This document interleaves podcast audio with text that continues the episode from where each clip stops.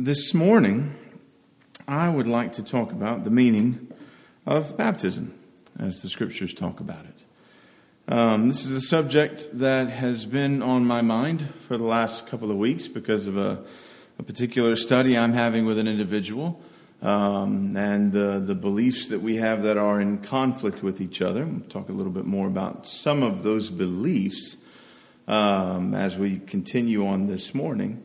Um, but this is a subject that's been on my mind as I've thought about how do I, how I talk with this individual who who believes that baptism has a very different role to serve than I believe that the Bible teaches.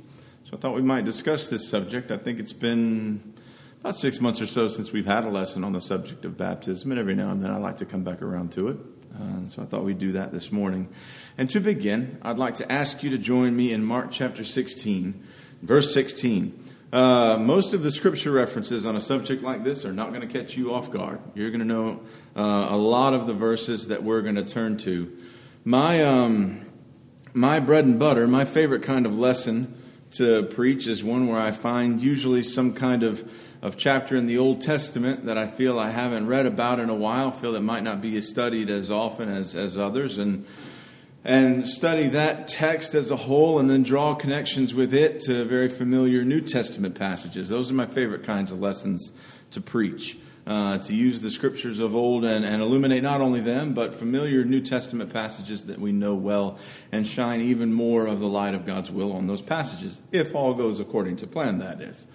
Um, but every now and then, it's, it's good to take out a, a good old fashioned topical lesson and look at a variety of verses that speak on that particular subject. Um, and that's what we're going to do this morning, starting with Mark chapter 16 and verse 16. If you're familiar with this gospel, familiar with the end of it, Mark is recording after uh, Jesus has been raised from the dead. And as he is sending his apostles out into all of the world to teach the gospel message, as we've seen them do in our class in the book of Acts. This is as he is, is initially commissioning them, and here is what he tells them to teach. In verse 15, he says, Go into all the world and proclaim the gospel to the whole creation. And in verse 16, he says, Whoever believes and is baptized will be saved, but whoever does not believe will be condemned.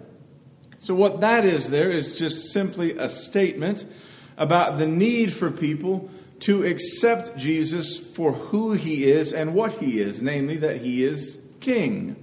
Go out and proclaim the gospel, the good news that Jesus Christ is king. So, he's sending out his apostles to proclaim to the world that he is the Christ, that he is God's son. Part of that message includes that he died on the cross as a sacrifice for the sins of all the world. And so people need to know that, and they need to recognize who Jesus is, and they need to become one of his followers. That's why Jesus says, He who has believed and has been baptized shall be saved, but he who has disbelieved shall be condemned. So Jesus, because the Father willed it, was now offering salvation to all men on the basis of their putting their faith in Jesus and following him. And so he says, You need to believe and be baptized in order to be saved. As I'm sure has not escaped your notice, this is a teaching of Scripture that is quite controversial. And not just in our time, it's been controversial for a long time. It's certainly not the fact that we need to believe in Jesus. That's not what is controversial, at least amongst those who would consider themselves followers of Christ. So, in all of so called Christendom, if you will, believing in Jesus isn't a controversial thing. But the fact that Jesus says whoever believes and is baptized will be saved, that Jesus would say one needs to be baptized into him, that that would be a part of this whole process of becoming a disciple of Jesus is, as I'm sure you know quite well, extremely controversial in our day. I'm, i will confess to you, it has always seemed strange to me that it would be so. I don't mean any disrespect by that, but it just has always seemed somewhat strange um, for a number of reasons. Um, somewhat secondarily, it's not a particularly difficult thing for, for someone to do, and that's usually not a person's gripe with it. Um, this idea of, of, baptism was something that, that John the Baptist, um, at the instruction of God, began to teach among the Jews prior to Jesus um, really coming onto the scene in full. It wasn't something that was, was part of the Mosaic law, but when John began his work for the Lord, he was calling upon those Jews to repent and be baptized for the forgiveness of their sins. And what that was, was an immersion in water. And that wasn't something that was, you know, particularly difficult for someone to do. It's just a physical act, but it was something that John was teaching and God was commanding in order for their sins to be forgiven, the baptism of repentance. And Jesus himself carries on with that teaching, and ultimately, as we see in, in this passage or there in Mark, he commissioned his apostles to teach the need for baptism, but not a baptism as, as John had taught it, one that was looking ahead to the coming of Christ it was instead a baptism that acknowledged that the king and the kingdom had already arrived, and Jesus is that king.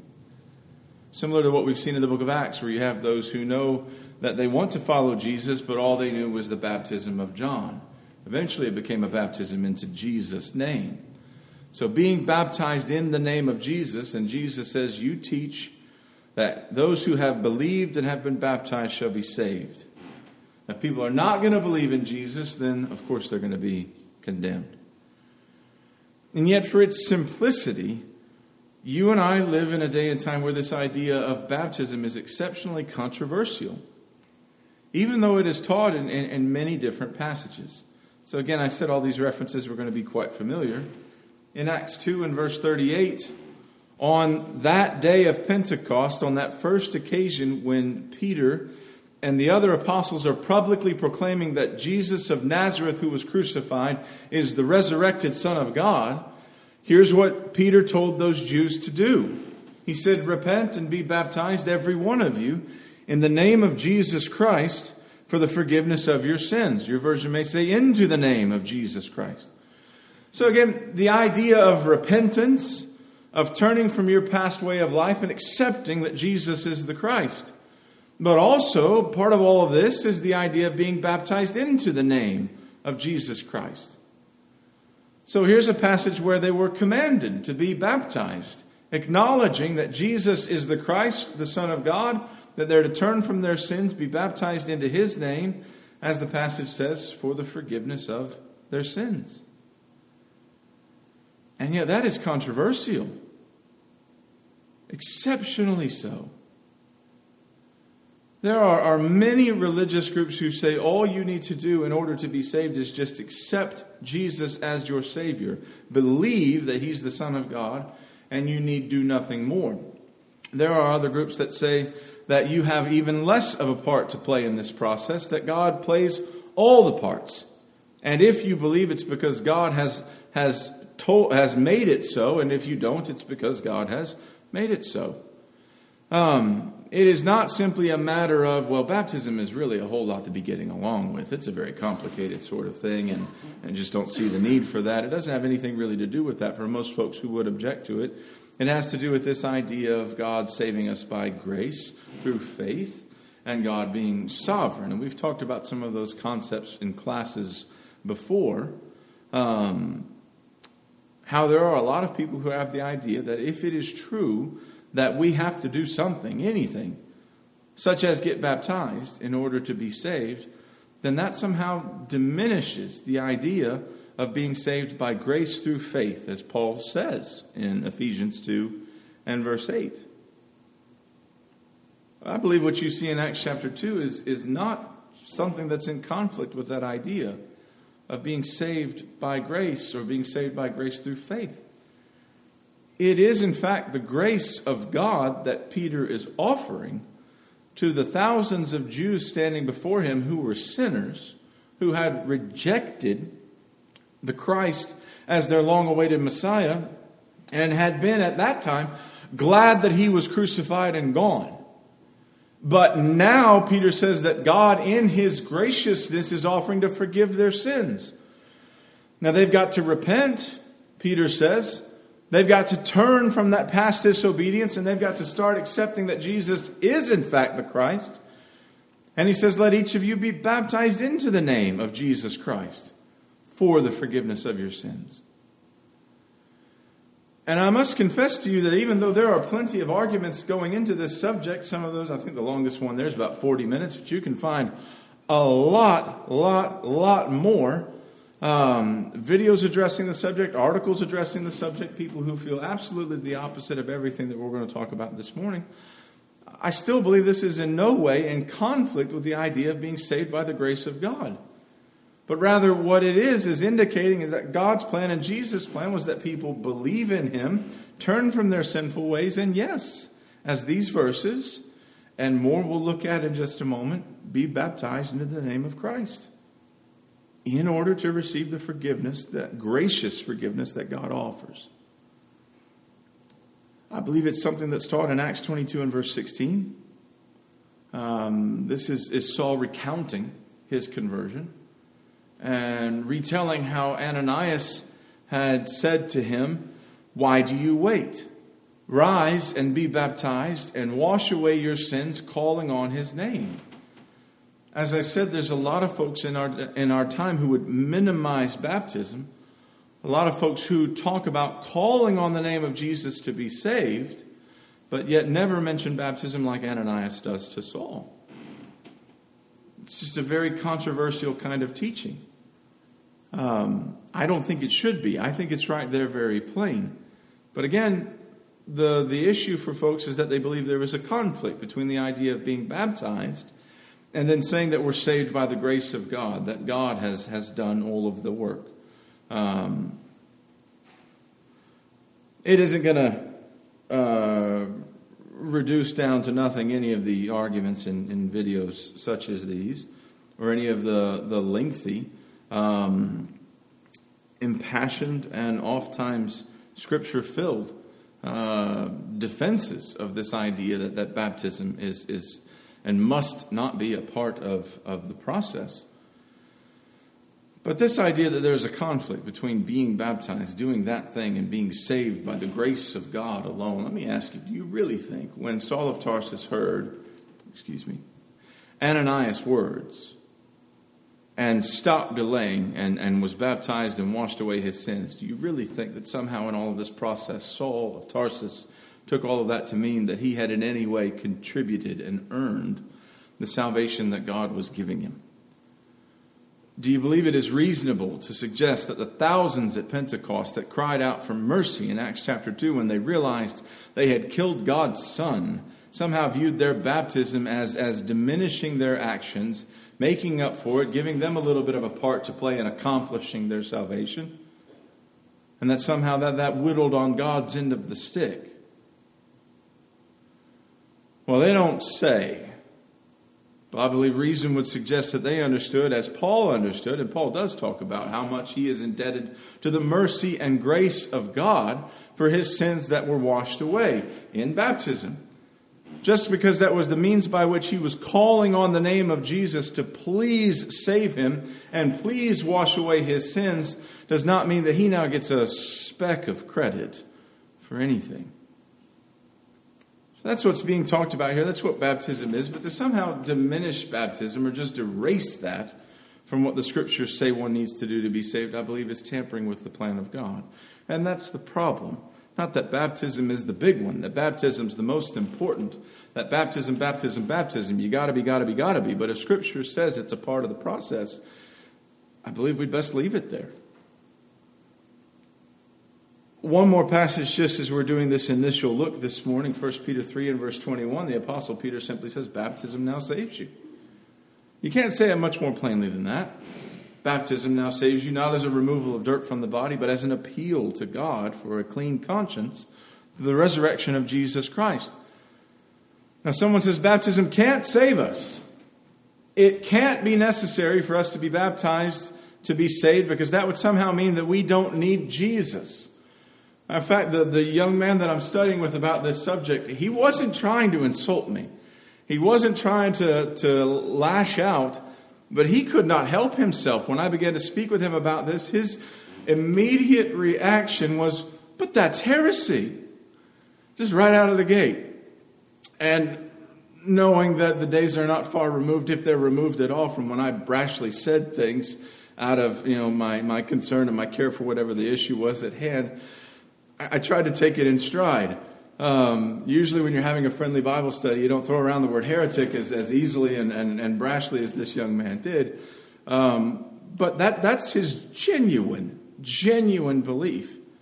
Not to say baptism has any part of this, is to, to take away from God's sovereignty.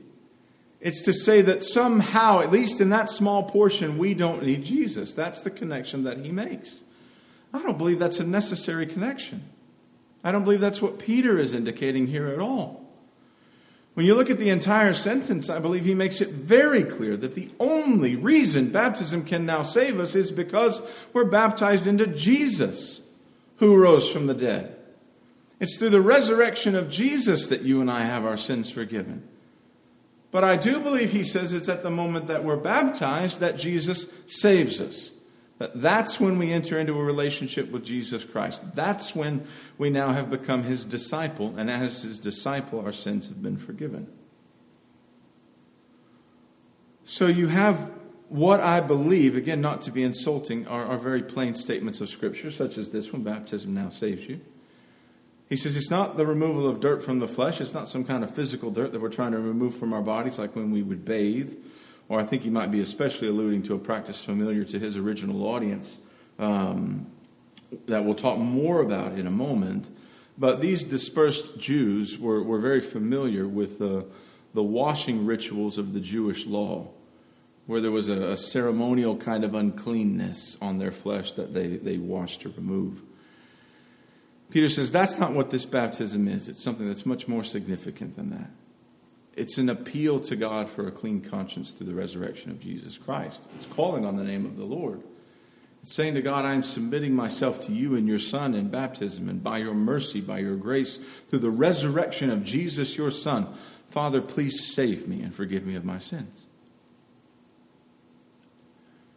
Now, as I showed you, plenty of folks that would disagree, but I believe that's what the Bible teaches. Baptism is necessary. Somebody might say, you know, you emphasize baptism too much, which I wouldn't want to do. I wouldn't want to overemphasize it beyond what the Bible says, but sometimes when folks de emphasize something, it requires you to take some time every now and then to emphasize it in order to set things in balance. And that's the point of a lesson like this. Um, it would be equally wrong for, for someone to say, I, I've been saved because I simply believed in Jesus. Well, were you baptized, baptized into him? No. Well, then, then you haven't done what, what these passages are saying. So, again, I, I want us to appreciate what I believe the Bible teaches about the necessity of baptism. But having said all of that, I thought we'd answer another question, and that question is why baptism? Why baptism? Don't mean by that, why did God command us to be baptized? Because I believe it's so that we can be saved, as we've been talking about. I mean something different than that. Why did God come up with baptism as something that He would want His people to do in order to become disciples of Jesus? As something He would want us to do so that we might into a relation, enter into a relationship with His Son, as the Bible says in Romans 6, verse 3, be baptized into Christ. Why would it be baptism that He would come up with as a means for us to then enter into this saved state through His Son? That's the question I'd like for us to discuss um, before we conclude this morning. And I want to start out as we're thinking about this question with perhaps an initial response to this, and that is that baptism is something God came up with because it is an outward sign of our faith. You hear sometimes that it's an, an outward sign of, a, of an inward, oh, now the phrase is escaping me. Tom, Brian, you guys remember? An outward sign of an inward grace. Thank you. Um, it is, however, even though I don't believe that that's all baptism is, it is, in fact, an outward sign, right? When someone's baptized up here, we, I don't know if this thing can move, but customarily you move everything out of the way so that folks can watch what is taking place and you see that person step down into those waters of baptism. You see them buried in baptism, you see them rise, and there's something very visual and symbolic, as we'll talk about here in just a moment to that entire process. It is a very outward sign. We are very outward related beings. I think all of the passages that we've looked at, they all indicate that. It's an outward demonstration of a person's faith in Jesus as the Christ. In James 2 and verse 17, James teaches faith by itself, if it does not have works, is dead. In that context, he's talking about the fact that a person who just says something but doesn't demonstrate it really hasn't said much. Because it's only when your words are backed up with actions that would demonstrate them that your words have any viability to them. So that's what James also says, uh, or James, he says, even the demons believe in God, but they tremble in fear in God's judgment because they're not in a right relationship with Him. So believing in Him, he says, there's a lot of folks that do that. Even the demons do that. So why might God come up with baptism as something He wants us to do in order to initially be uttered into that right, or ushered into that right relationship with Him? I suggest it's an outward sign of our faith. It's something that we need to do, as Paul says in Romans 6, verse 3, that we might enter into Jesus. Sometimes we need something that is an outward, visible indication that this is my starting point in my new life of service to God, my life of service to His Son, Jesus Christ. And baptism is something that indicates that, that you can look back to as the point when we were baptized into Jesus. That's when I became a disciple. That's when my sins were washed away. That was the point when I turned my life over to Christ. You look throughout the Old Testament, and, and God filled his covenant with his people then with outward, visceral things that they could see, tangible things that they could appreciate, remember, notice, and take to heart. And while a lot of that has been taken away in this new covenant system that we're under now, God has not taken away all of the visual stimuli from us. The idea that you just need to accept Jesus as your personal Savior. Now, I'm not saying you can't go through that experience and have it be an exceptionally an emo- emotional, memorable time. I'm sure for many it is exactly that. It is crystal clear in their memories, and that is a day they will never forget. But God, in His wisdom, came up with something even more obvious than that. So, being baptized into Him, going through this action of allowing yourself to be immersed in water and then come up out of that water, that's this visible sign of your faith in Jesus, the one who saved you, the one whose resurrection now gives you the opportunity to have your sins forgiven. And it's how we enter into Christ. Again, Romans 6, verse 3, by being baptized into Christ, buried with him, Paul says.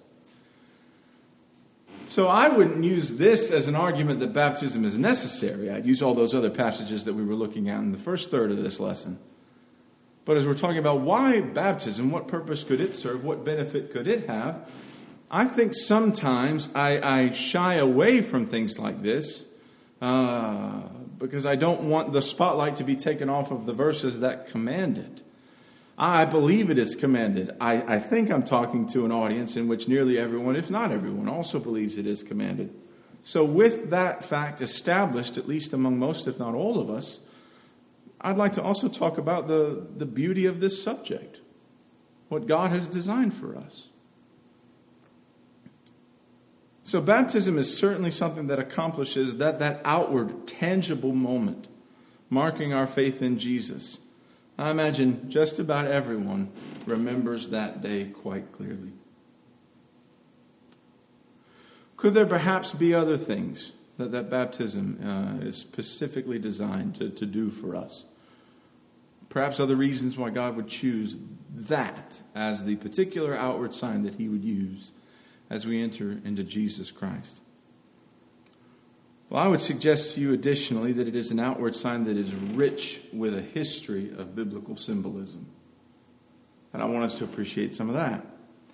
Uh, it is symbolic, certainly, of, of, of, of cleansing, of washing. You recall that passage in Acts 22 and verse 16. We cited a moment ago where Ananias says to Saul of Tarsus, Why do you delay? Arise and be baptized and wash away your sins, calling on the name of the Lord in this act of being immersed in water and then coming up out of the water, that's an act that's symbolic of, of cleansing, of having those things washed away. That passage in 1 Peter 3 and verse 21 that we talked about as well, where he says, Baptism, it's not the removal of the filth of the flesh, it's the cleansing of the conscience of the spirit. There's a spiritual filth and defilement that we have as, as the sin in our life and the symbolism is there as God in His wisdom commands us to be baptized and, so to speak, wash away our sins. And that's part of the, the rich symbolism of all of this. It also harkens back, if you're looking there in 1 Peter 3, uh, you remember what he's originally talking about when he says baptism, which corresponds to this? He's talking about the flood and the ark and Noah and his family being saved through water then. It attaches back to that symbolism when God washed the world of its sins and saved those who were righteous through immersing the world in that water. It connects back to that act long, long ago.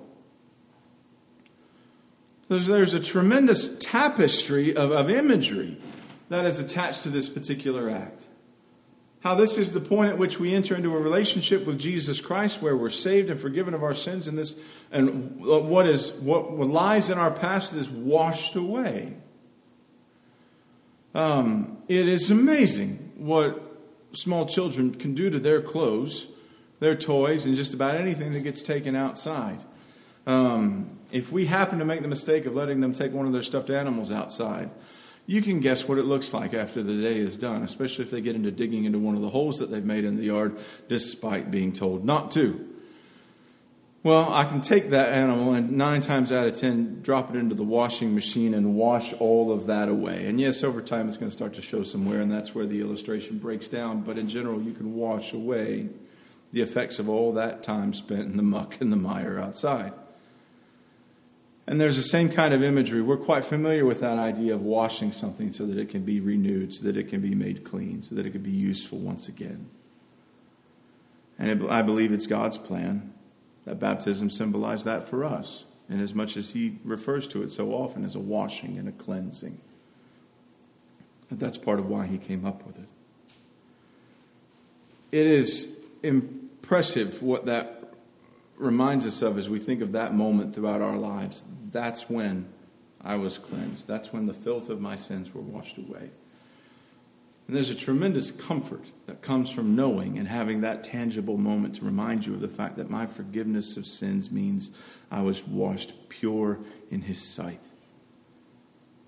Because sometimes as you look back at the sins of your life and maybe the sins you've committed up to this day, the sins of this week, what have you, you can get to just feeling dirtied, feeling guilty about all the wrong things that you've done throughout your life, maybe even recently, tainted by the choices that you've made. And baptism gives a very physical being, a physical thing to look at and remind you that you've been cleansed of all that. Through the blood of Jesus, certainly not the water in the pool, but that's the symbolism of baptism. Scriptures do speak to it being symbolic of more than just that. We've referenced Romans 6, verses 3 through 4 already, but then also Colossians chapter 2, Paul talks about baptism being symbolic of a burial. It's an interesting figure when Paul talks about this. In baptism, we're immersed in water. What's that have to do with a burial? Paul says, just as Jesus was the one who died and was buried and then was resurrected for us to be saved, just as Jesus was buried in the earth, we're immersed and buried, so to speak, in this water. You'll sometimes uh, hear Christians refer to baptism as a watery grave. That's exactly the imagery Paul is using here. Baptism is a burial in water, but more than that, it's also the idea of a resurrection. Because we're immersed in water and then we rise, as Romans 6 talks about, to walk in newness of life. It's both of those things. It's that burial as Jesus was buried and symbolizes our being raised as, as he was raised. There's a young kid um, in Missouri that I heard about who uh, had said to his mom, I don't want to ever be baptized. And that kind of surprised her uh, because it was the last thing she expected him to say. And so she asked, Why? Why is it that you don't want to be baptized? And when she got the explanation out of him, it's hysterical. There'd been a baptism in the congregation recently, and they had curtains that would, would move back and forth. And the person who was manning the draperies, you know, to close them once the baptism was over so that folks could exit uh, with a little bit of dignity intact, because sometimes it's difficult to come up out of those, those waters and the robes are clinging and you're trying to get out. Um, the person manning the drapes was quick on the trigger. So, from the kid's point of view, he sees the preacher dunk the guy into the water. He never sees him come back up. they said they mean a burial, don't they? He just drowned you. So he, he didn't want any of that.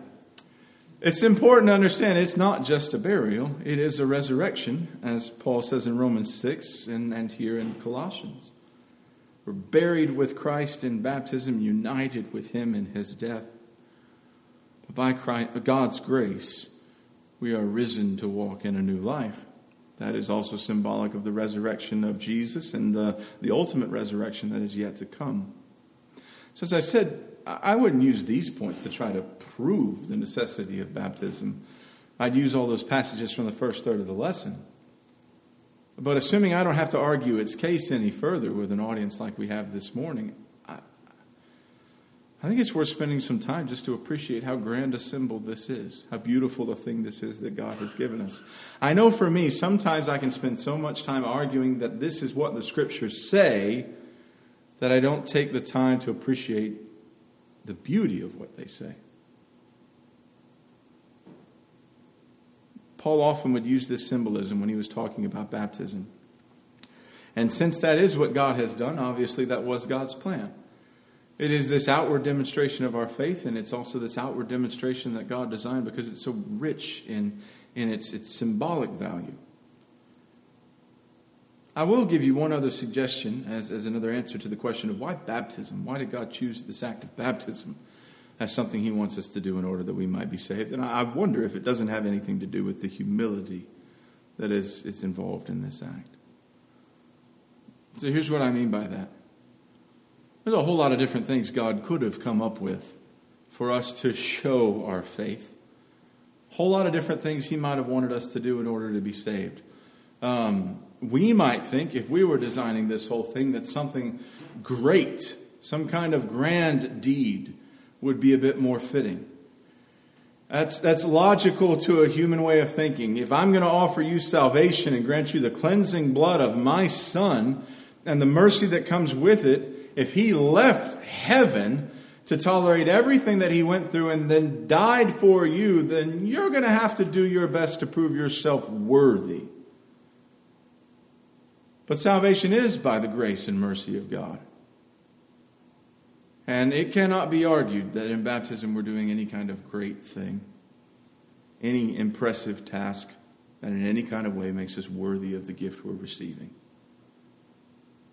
Matter of fact, the baptism that the Bible talks about is, is not even the kind of, of um, ritual washing that the Jews commonly practiced in their days.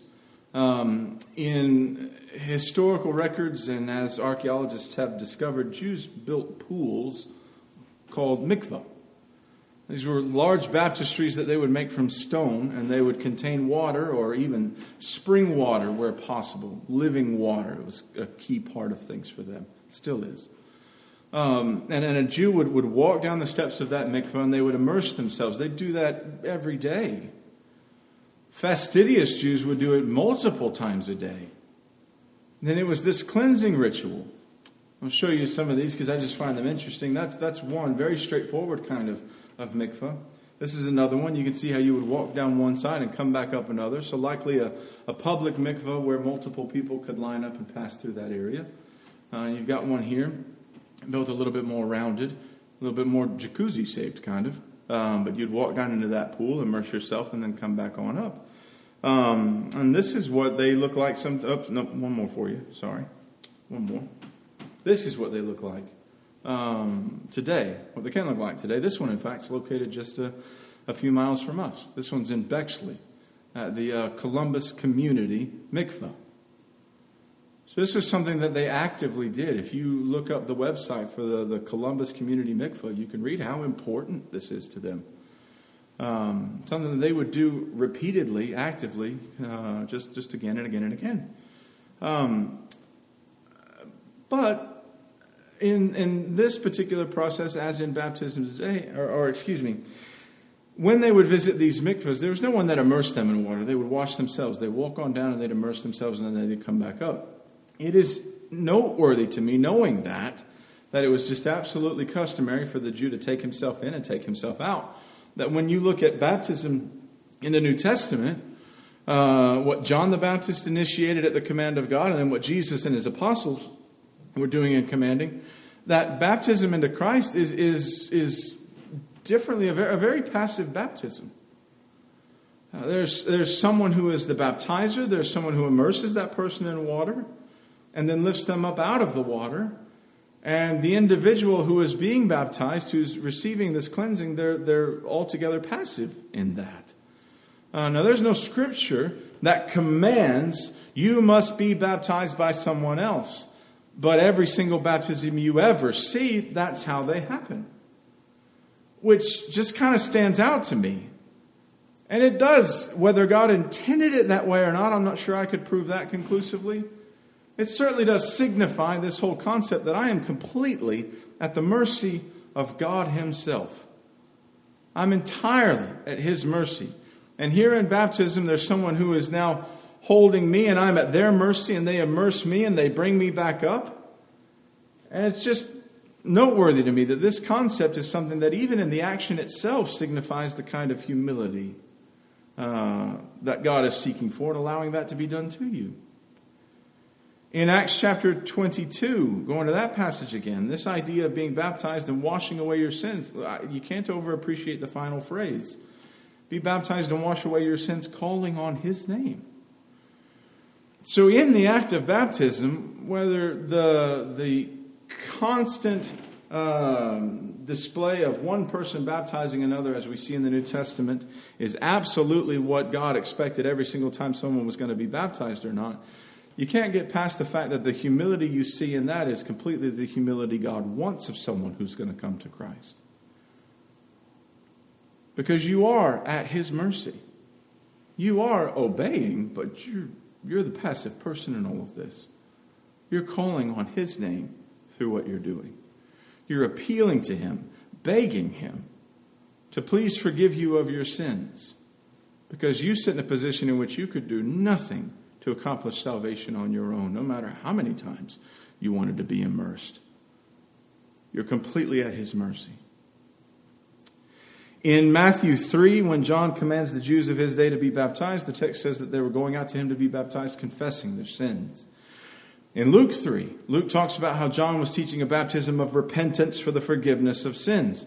The act of baptism, it's an action to be understood as, as one wherein a person is, is in complete humility, complete subjection. I am a sinner. I am at your mercy, and I want to come home. Please cleanse me. Please allow me. Please welcome me back. So I can't make myself whole and worthy. I can't do anything to make myself deserving in His presence. I am appealing to God to please forgive me. Please make me clean once more. And that's what baptism is. There's symbolism of that in it as well. And, and for my part, and, and for the passages we've considered, I believe this is, this is all a part of why God chose baptism. And perhaps you could think of other things as well, other points that it connects to in Scripture, other pictures that it connects to as well. So I wanted to talk about this subject for, for a number of reasons. Um, some I've already mentioned to you. But another motivation is that I think sometimes as, as, as a preacher, I can emphasize and emphasize the need to be baptized to be saved, and maybe not talk enough about why God would use such an action as something that He would want us to do to be saved. It is an outward, physical demonstration of our faith. It symbolizes being cleansed of the filth of sin it symbolizes being buried with Jesus and raised with him to live a new life because that's exactly what Jesus does for us in that moment. He puts to death the old man of sin and allows us to walk in a new life. And it is absolutely a sign of the complete passivity and humility that is required of a penitent person who wishes to come to God, mindful of the desperate need they have for Him to cleanse us. And so I wonder if there's someone here this morning who needs to be baptized. Maybe you've been putting it off. Maybe you know you need to be baptized, but you haven't been. Maybe you don't quite have the humility that God seeks, in which case you need to think about that. Or maybe it is you haven't realized that the Bible taught baptism, and, and, and perhaps now you see some of those things more clearly and you want to maybe study more about that, or you've studied enough. Looking at those passages, that's enough. If there's a need that you have, we would love to help you with that. Whether you come forward this morning as we sing an invitation song here in just a moment, or whether you want to talk about this perhaps afterward, this week, I hope, we'd love to study with you. Um, but again, for this moment, I do wonder if there's someone here this morning who knows they need to be baptized into Jesus Christ and is ready to do so. If you are, won't you please come while we stand and sing?